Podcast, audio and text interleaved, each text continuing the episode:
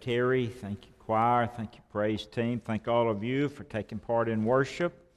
And so if you brought your Bibles, please turn to 1 Corinthians chapter 11.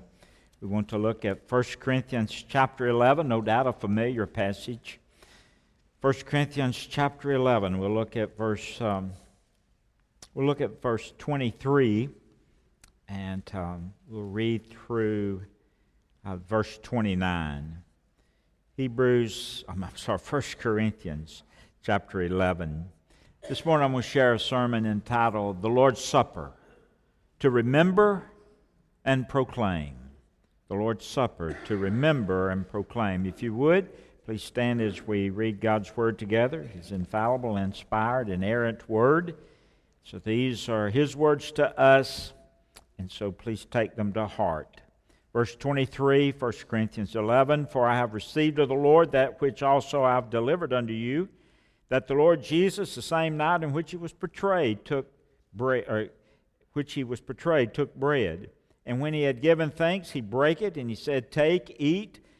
This is my body, which is broken for you. This do in remembrance of me. And after the same manner, after He took the cup, He also took the cup. And when He had supped, saying, This cup is the New Testament in my blood. This do ye as oft as you drink it in remembrance of me. For as often as you eat this bread, drink this cup, you do show the Lord's death until He comes.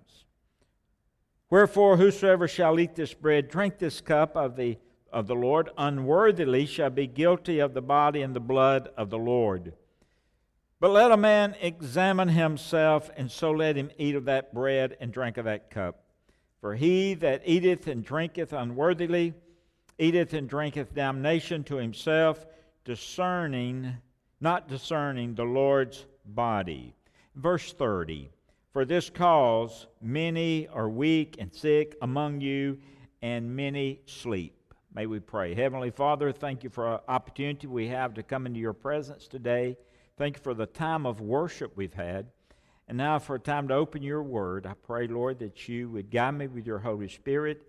I pray that I may preach with your Spirit. May I preach from my heart the words you've laid upon my heart. May I share it, may people hear it, and then may we apply it to our life.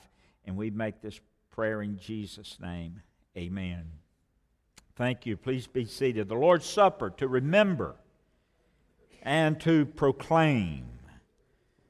If you'll notice, the Bible says that it was in the evening before His crucifixion. Scripture says the night in which He was betrayed, that Jesus barred an upper room on Mount Zion, and He would take His disciples to that upper room, and there He would host the Jewish Seder meal, or the Jewish Passover, as we have heard it called. And it was at the end of that Passover that Jesus instituted the new supper to be done, as He said, Do this in remembrance of me. And we call this memorial the Lord's Supper. Therefore, today, if you are a follower of Jesus Christ, if you are a disciple of His, if you've been born again, if you've been regenerated, then you are invited to, along with all of us who are born again believers, are invited to be guests around the table of the Lord. Just think for a moment. Believers throughout all the ages, believers, followers of Jesus, disciples of Jesus Christ, have been gathering in homes, they've been gathering in catacombs, they've been gathering in churches, they've been gathering in basements, they've been gathering in prison cells, and a number of other places for hundreds and hundreds and hundreds of years to observe this meal. We've gathered here this morning. Now, why do we do it? Well, we do it to honor His request. When He says, do this in remembrance of me, there in verse 24.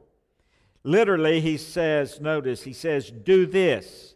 Now, in the Greek text, the word in Greek, do this, just one word for our words in English, do this. That word really in Greek denotes an indefinite repetition. In other words, do it now, and do it again, and do it again, and do it again, and do it again. Now, most of us have a number of family albums at home. When our grandchildren come, they like to sit down and look at Judah and our wedding pictures. They enjoy seeing Papa at much younger and much smaller than I am now. And they enjoy looking at wedding albums. Now, you have those at your house, no doubt. You have vacation albums, and you have all different types of family albums. And, you know, those albums really wouldn't mean much to anybody except to you. You really cherish those, and you look at them perhaps from time to time. And when I look at those pictures, they bring to mind so many memories of years gone by, days gone by, years gone by, and I enjoy from time to time just sit around and look at those albums. And so today when we look at this table, this white tablecloth, we look at this table, we look at the elements under those trays, we look at the bread, we look at the cup. As believers, it should bring back some precious memories. And so today, as you gaze upon this table, as a believer, as a follower of Jesus, as a disciple, we're reminded of the sacrifice that He made for you and for me. We need to remember His death. We need to remember why He died. We need to remember how He was sacrificed upon the cross that you and I could have eternal life. And so we need to use this time this morning to just focus and remember what Christ did for us. First of all, I want to begin with an explanation. What is the Lord's Supper? Well, the Lord's Supper is an ordinance given by Christ to the church. An ordinance is a ceremony that Jesus commands to the church to observe that tells the story of His death. It tells the gospel story. And so when we talk about an ordinance, it's just a ceremony that Jesus commanded to the church to observe that tells the story of the gospel, a symbolic story as we look at the elements of the Lord's Supper. Jesus gave two ordinances for the church to observe. He gave the ordinance of baptism. The ordinance of baptism tells a story. It tells the story how Christ came and how He died, how He was buried, and how He rose again. The baptism tells a story about our life. When we trusted Jesus Christ as Lord and Savior, we died to sin. Sin no longer controls us.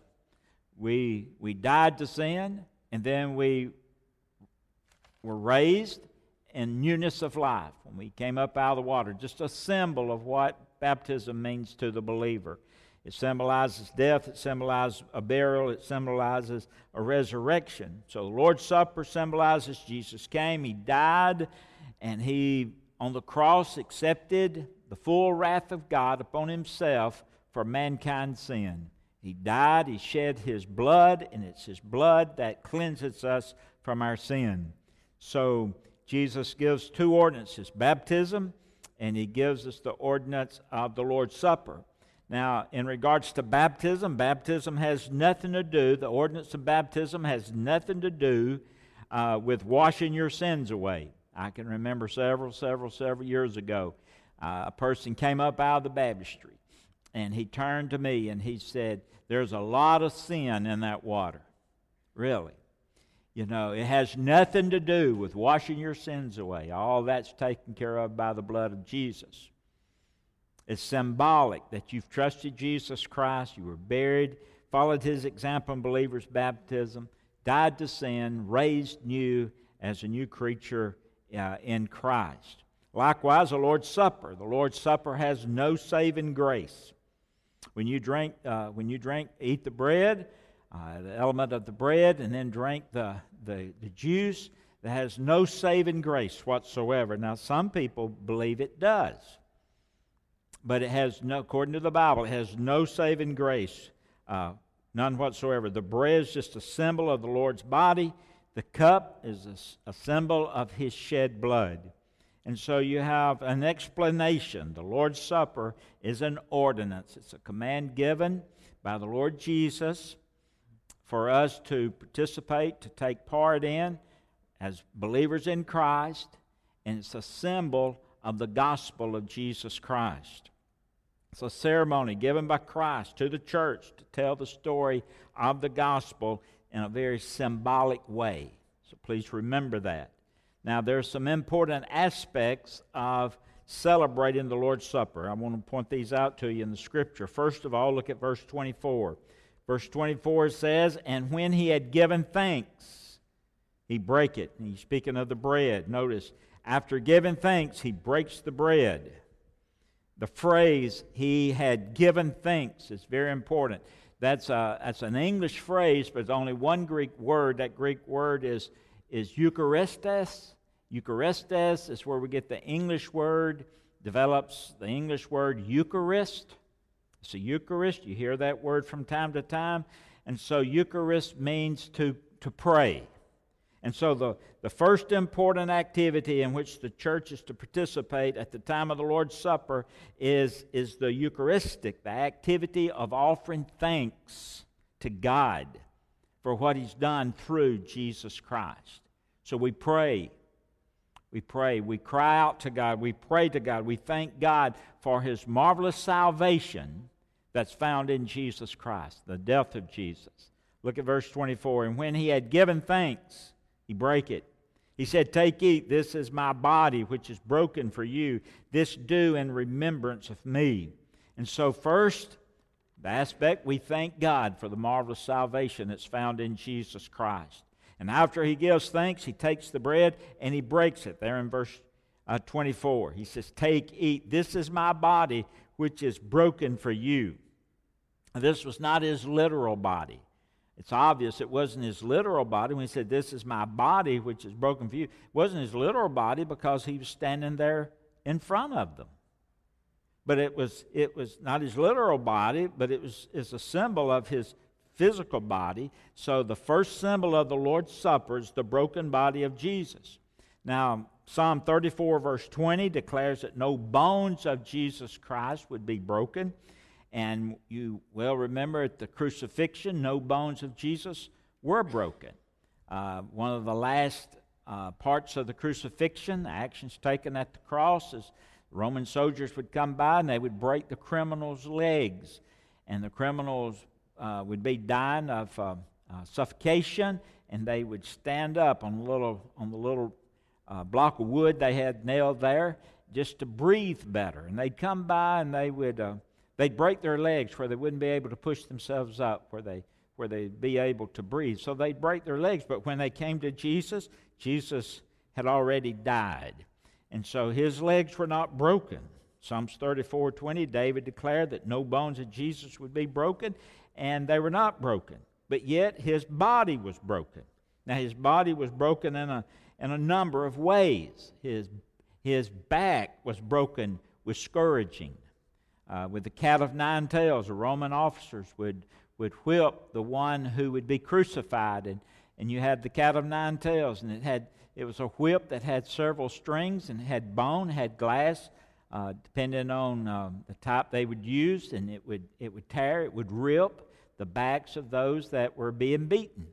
And so his body was ripped, his body was torn, his body was broke by the scourging. His brow was broken because of a crown of poison thorns placed upon his head. His brow was broken, his cheeks were broken as his beard was ripped out. And his face, no doubt, was nothing, perhaps nothing but blood. His cheeks were ripped apart and plucking of his beard. His hands, his feet, they were broken. His nails were driven in his hands and his feet. His side was broken, and that the spear was pierced into his side. And so we never need to forget that the body of Jesus that was broken for us. He was our substitute there on the cross. And so look at verse 24, he says, "And when he had given thanks, he He break it, take, eat. This is my body, which is broken for you. This do in remembrance of me. And then he takes the cup. Verse 25, after the same manner also, he took the cup. And when he supped, he said, this cup is the New Testament in my blood. This do ye, as oft as you drink it, in remembrance of me. And so he takes the cup.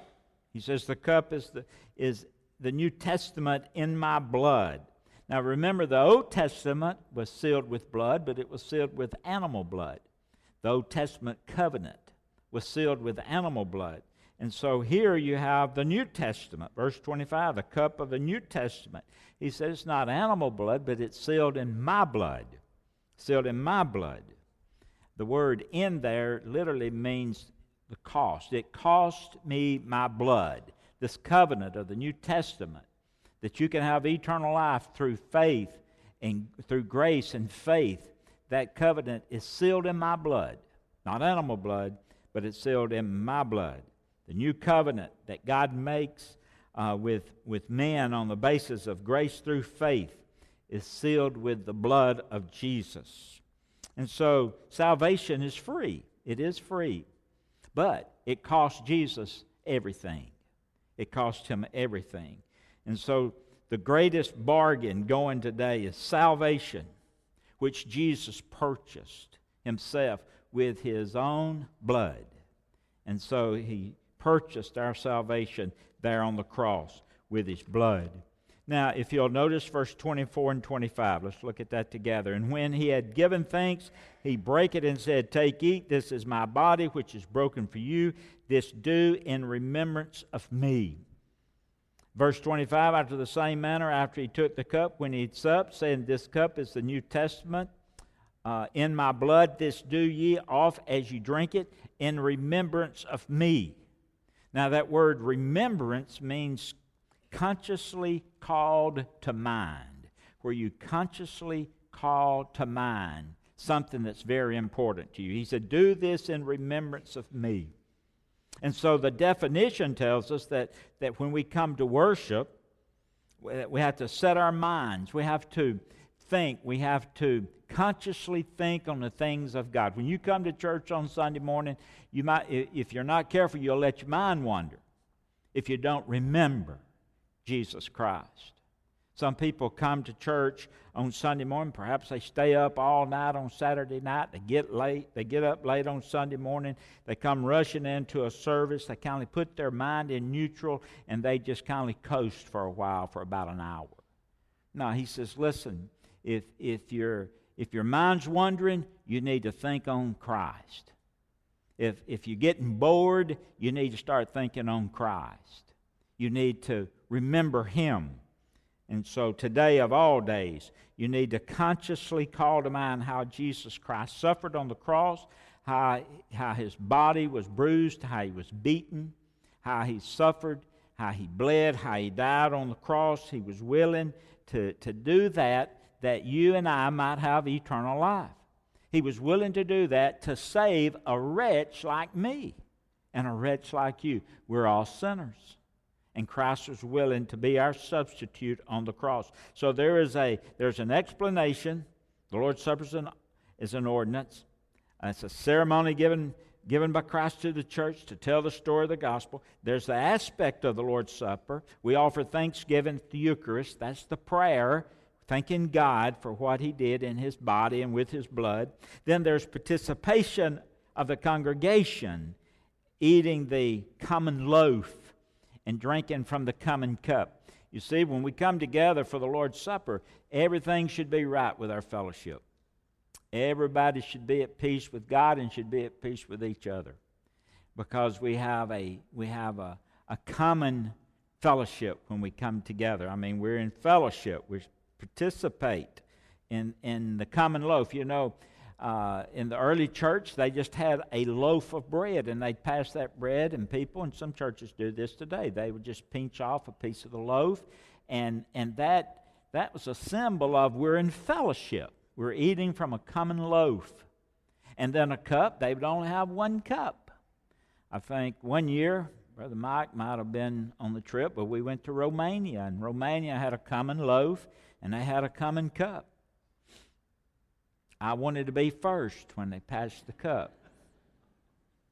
But they had a little towel they sent along with the, remember that, Mike? They had a little towel they sent along with the cup. You'd pull off the bread, and then you'd sip off the cup, and then you'd wipe that cup where you sip. Then you'd pass it to the next person. Well, symbolically, that means everything is fine with the church. We're all in fellowship. We're eating from the common bread and from the common cup, drinking from the common cup. And so we need to remember that participation of the congregation is eating the common loaf and drinking from the common cup.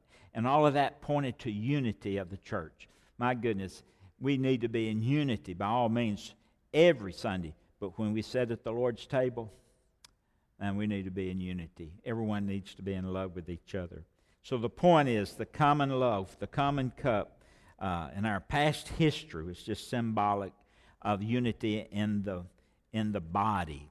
And so there's the aspect of the Lord's Supper, offering thanksgiving, participation in unity. And then third, let me mention this. There's a proclamation. Look at verse 26. For often as you eat this bread, drink this cup, you do show the Lord's death till he come. I was telling Kyle, texting him my sermon title, and my sermon title originally it was the Lord's Supper, preaching your sermon. And then I got to listening to the song that we heard this morning and preparing for worship. Remember and proclaim. The word "show" there means to preach. It means to proclaim. It means to tell again. It means to declare. And so what happens at the Lord's Supper, every time we come together to share the Lord's Supper or for worship, gather around the Lord's table, take the bread, take the cup, that preaches a sermon. And that sermon is that Christ is the Savior for the world. Christ died on the cross for the world. And so today, when you take the cup and the element, the bread, within that's preaching a sermon. I believe with all my heart that Christ died for me and He died for the world. And so today, He says here that when we come together, that we preach a sermon. We proclaim. Verse 26. He said, verse 26, for often as you eat the bread, drink the cup, you do show the Lord's death till he come. You proclaim it till he comes. And then there's something else there. Not only is there a proclamation, but there's expectation. And you see the expectation. The expectation is what? He's coming again. We're going to proclaim the Lord's death until he comes. And so Christ left. He said he'd be back. And we're waiting for him to come back. And until that time, we're going to observe the ordinance of the Lord's Supper. Now, when he comes back, that ends the Lord's Supper. We won't be taking the Lord's Supper here. It ends after he comes back. You know, we're gonna eat the marriage supper of the Lamb when we get to heaven. And so, no use for the Lord's Supper after he comes back. You say, well, Brother Sammy, why is that? Well, the Lord's Supper is just being observed right now because he's not here. It's kind of like having a picture, you know, and it's a picture of the Lord Jesus. He's not here. And so when he comes back in person, we don't need the picture anymore. It's better to have them in person. And so we look forward to that day that the Lord Jesus comes back, and the symbol is no longer needed because we have him in person. And so that's what we're looking forward to. So the person is more important than just the symbol. And so today, as we partake of the Lord's Supper, the Bible tells us we need to examine ourselves. Notice what he says. Let me go ahead and look at verse 28. He says, but let a man examine himself. Let a man or woman examine himself, and so let him eat of that bread and drink of that cup. Examine yourself. That literally means to put yourself on a trial. You're judging yourself. Nobody else is going to be judging you, but you judge yourself. Judge yourself. You judge yourself.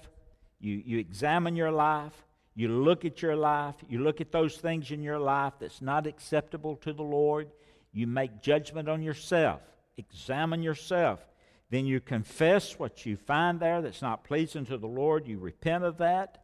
And then you approach the table in a worthy manner. Notice what he says in verse 29. For he that eateth and drinketh unworthily. Now, we're all sinners. There was this lady, I heard a preacher sharing a story one time about this lady. My father had a person in the church that he pastored years ago. And this deacon wouldn't take the Lord's Supper. He said, I'm not worthy to take it. This lady at this other church said, I'm not worthy to take it.